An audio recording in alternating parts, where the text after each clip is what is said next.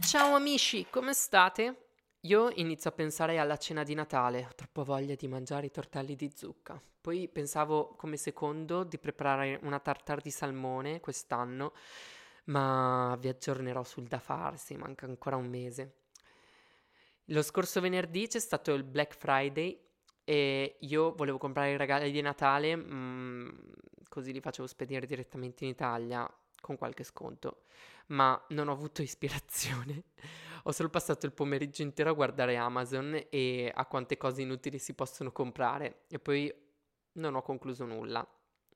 A me piace il Natale, però ogni anno ci sono troppe ansie tra preparare i pasti, pensare ai regali, pensare a come vestirsi, perché dai, a Natale ci si mette qualcosa di nuovo. Si crea una tensione incredibile. In ogni caso, qui hanno già iniziato a mettere le luminarie e vi dirò, vi dirò. Non mi sarei mai immaginato una Barcellona natalizia, invece ha il suo perché. Ah no, questa ve la devo raccontare. Sempre venerdì alla sera dovevo andare a una cena ed ero un po' in ritardo, allora ho preso un taxi. Quando sono arrivato mi sono seduto a tavola e non trovavo più il mio cellulare. Dov'è, dove non è? Insomma, ho realizzato che molto probabilmente l'avevo lasciato sul taxi, perché la possibilità che qualcuno me l'avesse rubato in quei due passi che ho fatto dal taxi al ristorante era molto bassa. Non, non avevo neanche chiesto la ricevuta dopo il pagamento e quindi non sapevo nemmeno la matricola del taxi. Niente, ho iniziato a chiamare il mio numero ma non rispondeva nessuno e così per un'ora, per un'ora, fino a che a un certo punto il tassista ha risposto e me l'ha riportato incredibilmente. Vi giuro, forse sono l'unica persona in tutta Barcellona che dopo aver perso il telefono l'ha ritrovato. Queste sono le cose che non mi fanno perdere la speranza nella gente. Ero a casa di amici per una cena qualche sera fa e si è seduto al tavolo un ragazzo indiano che non mi ricordo il suo nome, ma non è importante. Era una compagnia mista tra italiani, messicani, cileni, americani e stavamo parlando di amore e relazioni tra varie culture. E questo ragazzo, con arroganza, inizia a dire che non crede nell'amore monogamo e che lui eh, sta lavorando sodo perché in futuro lui vorrebbe quattro mogli e si trova in Spagna per fare esperienza che non gli interessa nulla della cultura spagnola, non vuole perdere tempo a imparare cose inutili, a suo dire. Avete presente insomma la civilizzazione? Ecco, lui tutto il contrario. Allora io gli ho iniziato a chiedere se fosse d'accordo che una donna la pensasse come lui, cioè se era d'accordo che anche lei potesse avere quattro mariti, eccetera. Lui con molta fermezza mi ha risposto non è quello che una donna vuole, ma è come la società funzionerebbe meglio che crea il sistema. Poi vi addolcisco il racconto perché ha aggiunto commenti razzisti che non servono alla storia. Inutile dire che per evitare scontri ho cambiato discorso. Ecco, questo è un racconto nel pratico di che cos'è la globalizzazione. Stare a un tavolo con culture molto diverse quasi incomunicabili tra loro e far finta di rispettare il loro pensiero. Lo rispetto veramente? No. Penso siano dei retrogradi senza acqua corrente in casa? Sì. Poi dopo divento io il razzista. Ma su un aspetto io non riesco proprio a transigere. Cerco sempre il dialogo e cerco sempre di immedesimarmi nei loro punti di vista, in questi punti di vista di, di culture molto distanti a me, ma non posso rispettare gli ideali di un ragazzo poco più ventenne che mi dice che una donna è fatta per badare alla casa e se esce deve coprirsi. Eh, ma è la sua cultura. No, è la sua cultura una minchia. Allora non viene in Europa, siccome per lo più la ritiene una cultura inutile. Perché è un fatto di rispetto. Noi occidentali, se andiamo in alcuni paesi, non possiamo girare in braghe corte, le donne si devono mettere il velo, non possiamo bere alcolici, perché appunto cerchiamo di rispettare la loro cultura. Basti guardare quello che sta succedendo per i mondiali in Qatar, che non sto seguendo ma per l'internet girava questa locandina dei diversi divieti che ci sarebbero stati durante i mondiali, cioè dal divieto al bere alcol, alla omosessualità, fino ad arrivare al divieto agli appuntamenti amorosi. Insomma, Comunque, per chi l'ha ripostata, questa locandina, questa segnaletica, vi volevo informare che era una segnaletica falsa. Comunque, un fondo di verità c'è, perché i tifosi possono bere e far festa solo in determinate aree specifiche.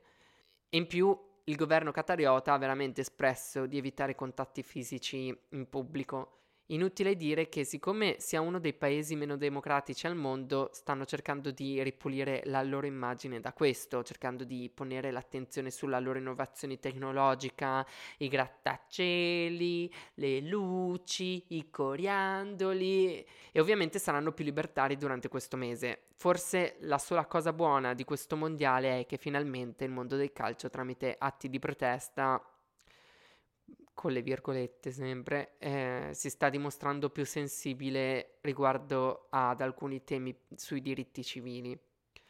E nel tavolo della discussione sulla globalizzazione ovviamente bisogna sempre tener conto della cancelling culture cosa molto anglosassone e molto di moda pure in Italia ultimamente. Ed è ovvio che io non sono d'accordo con questo. Tra il nero totale e il bianco c'è una scala immensa di sfumature. Il punto è iniziare a comprendere che la cultura e tradizione non può nuocere i diritti altrui. Quindi, caro, ti chiamerò Ali perché non mi ricordo il tuo nome. Io ti auguro di trovare quattro mogli, ma siccome è parte della tua cultura, spero che a loro volta si trovano quattro mariti.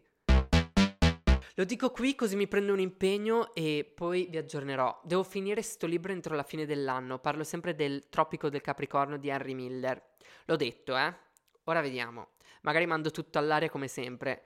Un anno mi ricordo che mi ero messo giù quattro punti come propositi e quando ero arrivato alla fine dell'anno ero sorpreso che li avevo svolti tutti e quattro.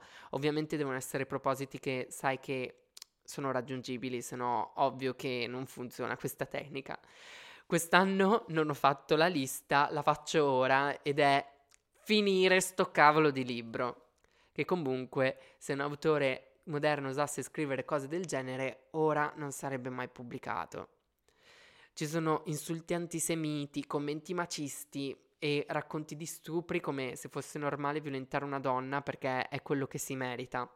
Eppure sono libri che hanno fatto la storia della letteratura moderna, poiché hanno creato la prepista per la Beat Generation ed è evidente che hanno uno stile narrativo molto personale. Ma nel contenuto si può notare una buona dose di mascolinità tossica. E quindi cosa si dovrebbe fare nel mondo d'oggi, sommerso dal politically correct? Me ne dovrei privare perché è diseducativo? Non dovrei consigliare la lettura seppur interessante? Non lo so. Diventa vietato leggere Bukowski nel 2022? Eppure, anche se mi ritengo un sostenitore della parità dei sessi, non, non ne posso parlare, perché sennò diventa man-explaining. Ormai hanno inventato un modo per banalizzare qualsiasi argomento con termini che mi sembra di ripetermi, ma scemano sempre. Man explaining. Già me la vedo la ragazzina che cerca di far valere i suoi diritti ponendo un inglesismo inutile. Tuttavia, la battaglia sulla parità è una battaglia che coinvolge tutti, soprattutto gli uomini, che dovrebbero essere educati a una sensibilità diversa nei confronti delle donne. Mi ricordo che quando studiavo a Milano quasi ogni mattina mentre ero sulla metro mi guardavo su YouTube Parità in pillole. Non credo che esisti più questo format. Comunque, se all'inizio ero interessato, ho smesso di guardarlo, perché il tutto sfociava in un vittimismo misero che tendeva a colpevolizzare su tutto l'uomo. In poche parole, quel femminismo da quota rosa. Io credo che nessuna donna si voglia sentire una quota rosa. E tante volte la parità che voleva spiegare questo format era una parità su quello che conviene. Perché non spiegava, adesso voglio fare un, un esempio becero, che ogni tanto può essere sorprendente che al primo appuntamento una ragazza si offra di pagare era tutto così radicale che finiva per farti schifo l'altro sesso e, o avere una sfiducia generale. E siamo finiti che io, in quanto uomo, se ora fossi un personaggio pubblico e spiegassi queste cose in questa maniera, creerei uno scandalo con shitstorm annessa. Ma dall'altro lato si può dire tranquillamente tutto, anzi vengono anche pubblicati libri con frasi che fossero scritti da uomini e riguardassero la donna, sarebbero censurati. Volete un esempio? Io ho comprato un libro che riguardava l'armocromia. pensando fosse un saggio serio sull'argomento, invece è un libro scritto da una donna per le donne e già qui non capisco, perché in, per quanto possa essere vero che il pubblico interessato alla materia è principalmente femminile, questo non dovrebbe mai escludere che una minoranza maschile possa comunque interessarsi. Nonostante la parvenza di un saggio, la scrittrice si includeva ogni tanto negli argomenti, iniziando a parlare in prima persona addirittura ma il punto, vi giuro che ora non trovo la frase, diceva qualcosa del tipo gli uomini inconsciamente sono più predisposti a percepire l'armocromia perché diciamo sono più sì, sono più semplici. Cioè, questo semplici messi in questo contesto io l'ho percepito molto offensivo. Ma non mi sembra che ci sia stato un grande scandalo a riguardo. Comunque ho chiuso il libro e ho smesso di leggerlo perché non pensavo di aver comprato una rivista tipo cioè, ma più costosa. Ho un altro esempio, anche se lei la stimo, di Thea Acic, che con la mini descrizione del suo libro, molto ironica, è appunto essere donna è imbarazzante, ma essere uomini è patetico. E qui voglio concludere, perché sia che sei donna o sia che sei uomo, non l'hai deciso, ci sei capitato, capitata. Però, in quanto uomo, non voglio addossarmi le colpe nonostante ci siano del genere maschile. Di sicuro farò del mio meglio per far sì che una donna non si senta discriminata in quanto tale e cercherò sempre che gli uomini attorno a me non vedano la donna come un essere inferiore a loro. E tu, donna, sentiti libera. Sentiti libera di essere ciò che desideri e se questa libertà venisse a mancare, allora bisogna combattere. Però questa battaglia deve essere fatta insieme. E oggi per fare le somme degli argomenti trattati ho voluto chiamare una donna che stimo molto e, mm, ed è qui con noi Anna Cavazzoni! Ciao! Ciao a tutte e tutti per stare in argomento. Un applauso. Ti ho voluto chiamare perché credo sei l'unica persona che conosco con ehm, alta sete di giustizia, molto sensibile a tutti i temi sociali, ma soprattutto l'unica che dopo aver votato caccia un piantino di emozione, anche in segno di gratitudine, perché ha lottato per farti ottenere questo diritto. È ancora così o è cambiata la situazione? È ancora così, si è solo aggiunta la consapevolezza che mh, chiunque voterò di certo perderà le elezioni, quindi tutto a posto, però sì, è sempre un momento molto emozionante e ti ringrazio delle belle parole, non penso di meritarmele Leo, però grazie. Allora, io ehm, prima ho iniziato a parlare di femminismo, ma non ho voluto addentrarmi troppo perché avevo paura che poi mi si additasse come man explainer. Eh, quindi ti voglio chiedere, gli uomini possono parlare di femminismo e soprattutto che cos'è il femminismo per te? Allora, iniziamo con le domande complicate. eh. Ehm, allora, sicuramente gli uomini possono e devono parlare di femminismo perché non deve rimanere un, un, argomento, una lotta riservata soltanto a, alle donne, ma ovviamente per raggiungere risultati abbiamo bisogno di alleati, soprattutto perché, come ben sappiamo, gli uomini ric- ricoprono le cariche più alte, per esempio nelle istituzioni, che è un buonissimo punto di partenza per portare a un cambiamento. Dunque, comunque, ci serve davvero. Eh, la vostra voce, il vostro aiuto. Certo, mh, mm, in realtà è un argomento su cui mi interrogo molto spesso. Forse um, la posizione uh, riservata dovrebbe rimanere a una donna. Cioè, quello che fanno gli uomini è supportare le, lo- le nostre lotte e non magari uh, fare in modo di eh, portare avanti a nostro nome delle battaglie che comunque proprio oggettivamente non possono forse neanche comprendere in tutto e per tutto. Vedi, che ne so, l'aborto o, o comunque il catcalling, che ne so. E, ehm, dunque, mh, mm, sicuramente uh, la posizione privilegiata dovrebbe rimanere comunque a noi, però mh, mm, insomma siete fondamentali in tutte le nostre battaglie.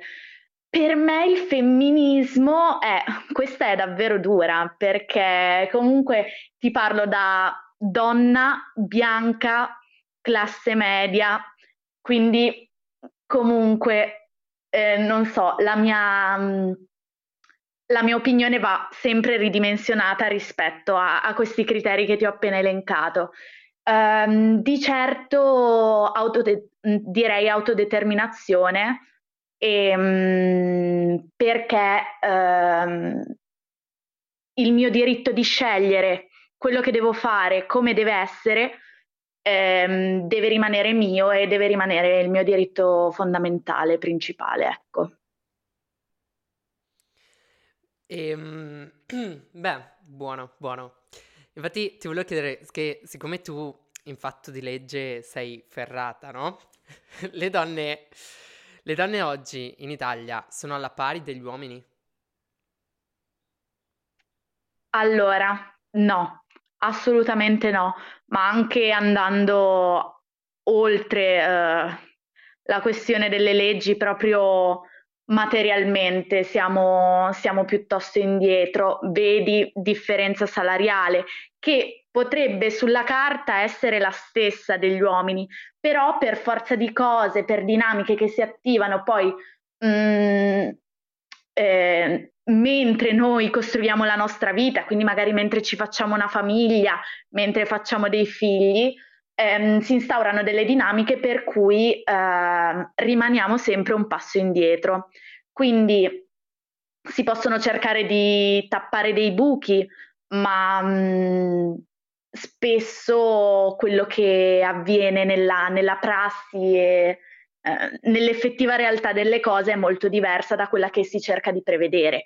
Ti faccio un esempio, la legge elettorale vorrebbe che mh, nelle liste ci fosse un'alternanza di uomo-donna o con alcune leggi elettorali puoi esprimere due preferenze, devono essere un uomo e una donna, però ehm, i capi di partito, che ovviamente, esclusa Giorgia Meloni, sono uomini, possono decidere loro in che circoscrizioni candidare, in, nelle circoscrizioni sicure dove si sa per esempio che il PD per forza vincerà il seggio, candidano un uomo, nonostante effettivamente sulla carta ci siano sia un uomo che una donna, però sapendo che lì vincerà sicuramente il partito, sanno su chi puntare e quasi sempre è un uomo.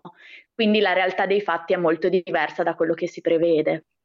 Ma infatti la mm, seconda domanda che volevo connettere a, alla domanda precedente è che leggi senti che mancano per eh, creare un sistema più paritario? Eh, qua, qua, ci devo pensare, vecchio. allora, ehm, leggi.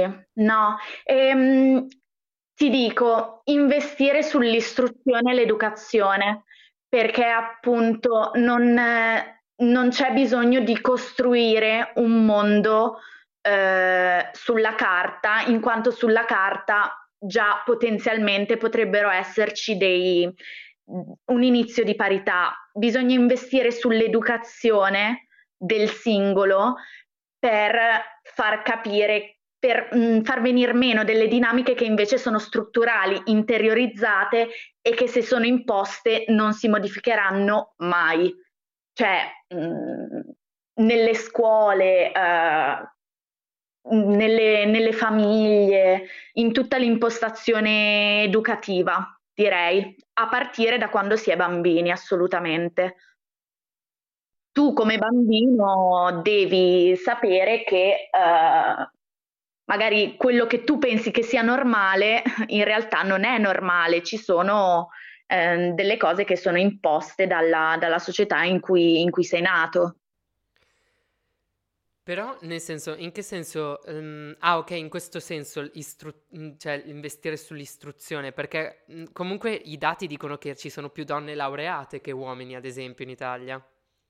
Sì, sì, assolutamente, assolutamente, però comunque mh, chiunque subisce l'educazione che, mm, che la scuola gli impone, quindi una donna può essere laureata, ma aver comunque interiorizzate le istanze del patriarcato, cioè mh, mm, perché la scuola non ti insegna che in realtà ehm, ci sono un sacco di costruzioni sociali rispetto ai ruoli di genere, eccetera. Non, non, te lo insegna, non te lo spiega nessuno, spesso anche la tua famiglia ovviamente è vittima di queste cose, la mia come la tua, come, come quella di tutti eh, purtroppo, e, mm, e, la scuola dovrebbe farsi carico anche di uh, cercare di spiegare questa cosa. Per esempio, non so, ehm, a me è capitato spesso di vedere dei libri di testo, ma te la banalizzo in questo modo soltanto per farti un esempio e per, per farti capire quello che intendo dei libri di testo con le frasi preimpostate di la mamma che, lavo- che stira e cucina e il papà che lavora. Quindi se già un bambino lo legge dai sei anni e lo vede pure a casa, non gli verrà mai il dubbio che in realtà mh, mm, forse le cose non funzionano proprio così, oppure funzionano così ma non dovrebbero funzionare così. Io credo assolutamente in un ideale di rispetto reciproco, ma purtroppo tante volte succede che mm, il femminismo secondo me tramonta un po' nel sessismo, il femminismo moderno soprattutto. Per esempio, trovi giusto ehm, che nella letteratura moderna a volte eh, alcune autrici lasciano insulti velati contro gli uomini. Ma eh, ti direi, ehm, forse appunto dividerei mh, mm, questo filone di pensiero in due. C'è chi lo fa, come ad esempio Teacic, per un po'... Mh, mm, non so, è una provocazione, lei provoca, quindi così come mh, mm, utilizza il termine troia. Il termine troia è mh, mm, sbagliato e mh, mm, sono convinta che non vada usato per, per, descrivere una persona, eccetera, ma lei lo utilizza per riappropriarsi di questa parola così tanto stigmatizzata e quindi superare un po' lo stigma. Io penso, ma forse non sono oggettiva perché sono una sua grande fan, ehm, penso che il suo sia un modo di esagerare per ehm, cercare di bilanciare in un qualche modo queste dinamiche. Ehm, poi ovviamente invece ci sono quelle persone che invece sono proprio vittima degli, degli, stereotipi di genere e quindi lei cerca di fare una battuta, ma in realtà semplicemente si, si vede quanto sia immersa in, in, questo pensiero per cui gli uomini sono semplici, mentre le donne invece sono delle, delle figure complesse, in preda ai loro ormoni o che cazzo ne so, queste, queste cose qua. Ecco. Però, di certo eh, non so quanto sia utile in nessuna delle due, delle due cose. Forse in realtà chi legge Teaci ha un po' di, più di coscienza e di consapevolezza su queste tena- tematiche, quindi riesce a prenderle un po' più contestualizzate. Chi legge Rossella Migliaccio invece magari un po' più non lo so, sto per utilizzare di nuovo il termine semplice, ma in realtà non è così, figurati, però mh, mm, potrebbe rendersene meno conto, ecco. Certo, già ho capito, ho capito. Mentre, mentre spostando un attimo il discorso, ehm, perché comunque ho trattato anche, cioè oggi veramente solo argomenti molto seri. Noi viviamo in un mondo che si sta sempre più globalizzando e di pari passo veniamo sempre più a contatto con culture distanti dalla nostra. A volte, come spiegavo prima, ci si trova davanti a delle idee che io mm, pensavo da tempo superate. Come ci si deve approcciare a tutto ciò? Ma eh, allora io penso che ci sia un nucleo di diritti fondamentali eh, che riguarda la, la, dignità umana e quella lì mh, mm, non puoi relativizzarla in nessun modo. Quindi, come da noi uh, una ragazzina di 14 anni non può sposarsi perché non, non, ha ancora la consapevolezza o comunque, cioè, no, forse 14 anni è anche esagerato perché le ragazzine si sposano anche molto prima. Quindi, una ragazzina a 10 anni non si può sposare in nessun'altra parte del mondo, perché lì mh, l'aspetto culturale c'entra davvero poco, ha, è una questione che ha a che fare con, con la biologia, con la formazione uh, della, della, psiche umana o che ne so io, quindi mh, cioè, certe cose davvero devono, devono prescindere uh, la provenienza della, della persona che sta, che sta dicendo certe cose. Um, ci sono invece altre cose che comunque non riguardano questo nucleo di cui ti stavo parlando, per cui um, ti faccio un altro esempio. Uh, se una persona, se una ragazza magari della mia età um, è consapevole e um, è molto religiosa e, e desidera portare il velo, è una cosa che mh, bisogna eh, rispettare, sempre ovviamente mh, dal momento in cui lei è consapevole delle sue scelte ed è libera eh, di fare quello che vuole. Quindi l'Occidente, come sempre, non è che si deve uh, ergere a colonizzatore culturale del mondo e pretendere che tutto funzioni come, come funziona da noi, perché ovviamente non, non è un diritto che, che possiamo prenderci assolutamente però insomma è una questione davvero molto complessa. No, infatti un po' hai iniziato ad accennare la domanda che ti stavo per fare dopo, in cui io non riesco ad essere ipocrita, cioè non riesco ad accettare alcune cose che vengono considerate mm, parti di una cultura, no?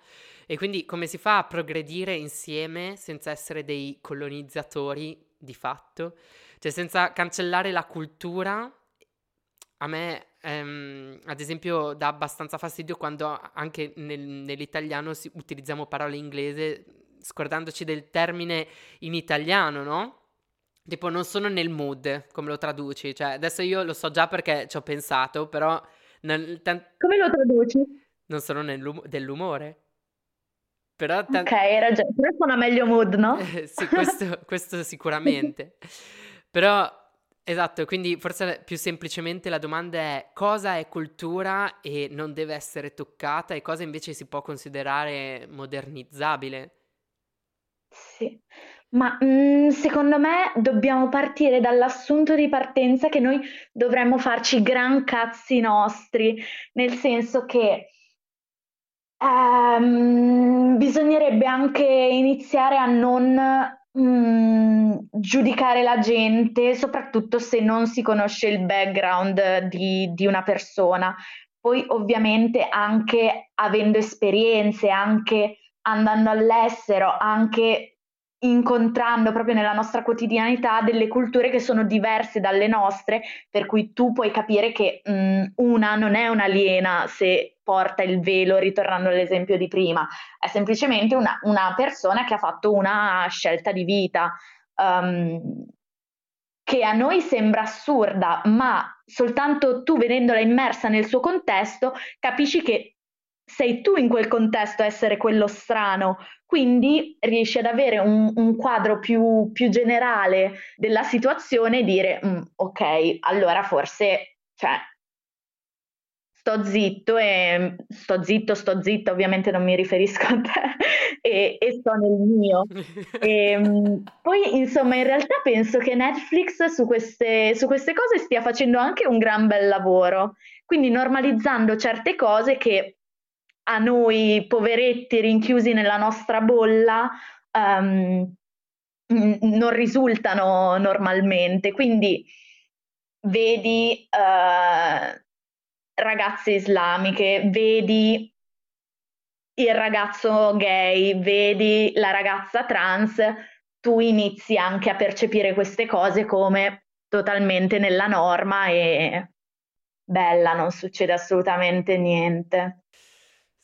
Sì, tante volte però questa cosa cade nell'ipocrisia, eh, Anna, perché sinceramente, ad esempio, mh, adesso mi, mi, è fatto venire in mente una copertina di ID, che è un, eh, un, giorn- cioè un magazine di moda, che praticamente qualche anno fa poneva, cioè aveva, po- aveva messo come... Mh, icona, del, sì, come si dice, in copertina aveva messo questa ragazza, cioè questa modella islamica che quindi aveva deciso di mettersi il velo e e tipo predisponeva questa cosa come oh guardate questa modella che scelta di coraggio che ha fatto, però la stessa cosa non viene fatta con una ragazza che decide di mettersi un croce, una croce al collo enorme, cioè non viene certo. fatta con suora, Suor Cristina che poi tra l'altro adesso... eh, adesso non più parlare di Suor Cristina perché è diventata una figa da Su... paura.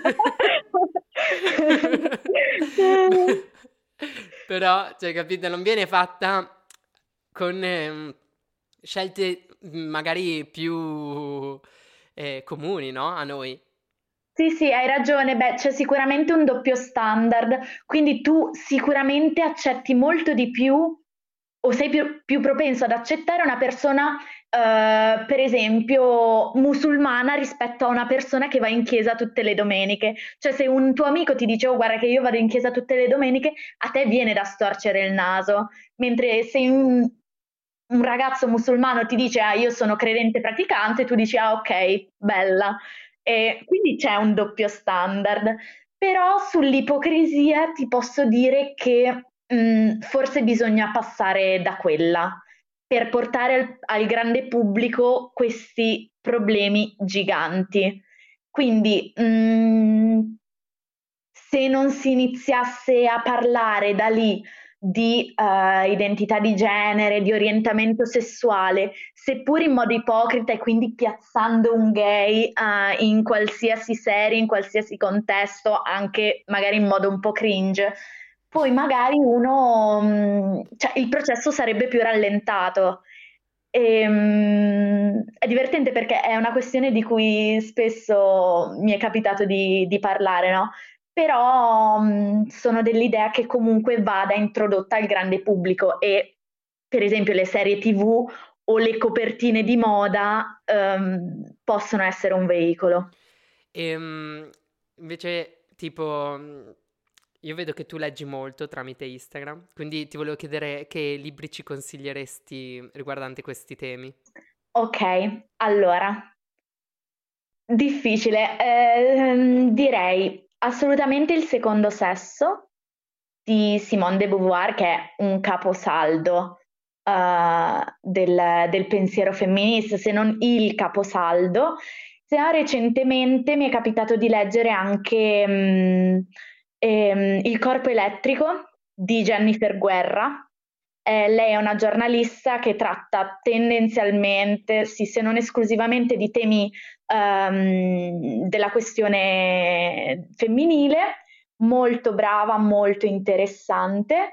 E, um, per una lettura più leggera, assolutamente Teacic. Tra l'altro è uscito il suo nuovo libro, eh, a me non, è, non l'ho ancora letto, però è Ma ovviamente... non è stato tradotto in italiano ancora. Eh no, c'è solo in inglese, però comunque ordinabile dall'Italia, quindi non so, magari per Natale, poi ti saprò, ti saprò aggiornare eh, in tal senso. Uh, se no, ah, certo, proprio per um, adesso è, o comunque è stata, adesso non, non, lo so se attualmente, comunque ha avuto molto molto successo Carlotta Vagnoli come divulgatrice sul tema e ho letto il suo libro che è perfetto per partire a informarsi sulla questione. Se sei già abbastanza ferrato sul tema, magari non è imperdibile, però insomma ti fa capire alcune cose che sono proprio alla base della, della questione. Bene, io in realtà cioè, ho finito le domande, sono contento che siamo arrivati alla fine e Anna per la prima volta ci sei ancora? Sì, sì. Aspetta, ok, no, perché ti ho visto un attimo bloccata. No, che... che sono contento che siamo arrivati alla fine del discorso senza discutere accesa... Cazzo, in una maniera... davvero, Leo, ci ho pensato ma... proprio... Ci manca solo che ci mettiamo a litigare. Perché solitamente io e l'Anna litighiamo quando iniziamo a, a parlare di questi temi. Ehm, anche se in realtà la cosa che mi fa ridere è che noi litighiamo perché la pensiamo molto simile. Cioè, la pe- io certo. la pensiamo molto, cioè siamo sulla stessa linea d'onda, ma diciamo le cose in due maniere diverse, quindi dopo non ci capiamo. e iniziamo sì, a sì, sono discutere. memorabili le nostre discussioni fatte in Olanda su temi quali il capitalismo, Mamma mia. la giustizia di classe, queste cose qua. Esatto, e quindi come tutti i miei ospiti io ti lascio il compito di concludere questa, questa discussione. Ehm, allora, ok, arduo compito, comunque ai, tuoi no, scusa.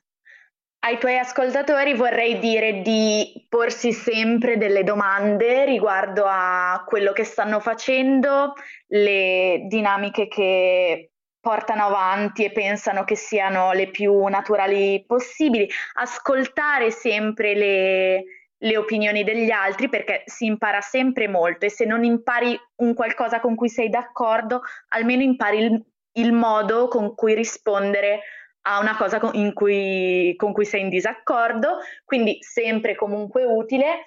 E, um, leggete tanto, eh, informatevi tantissimo e, e niente, questo.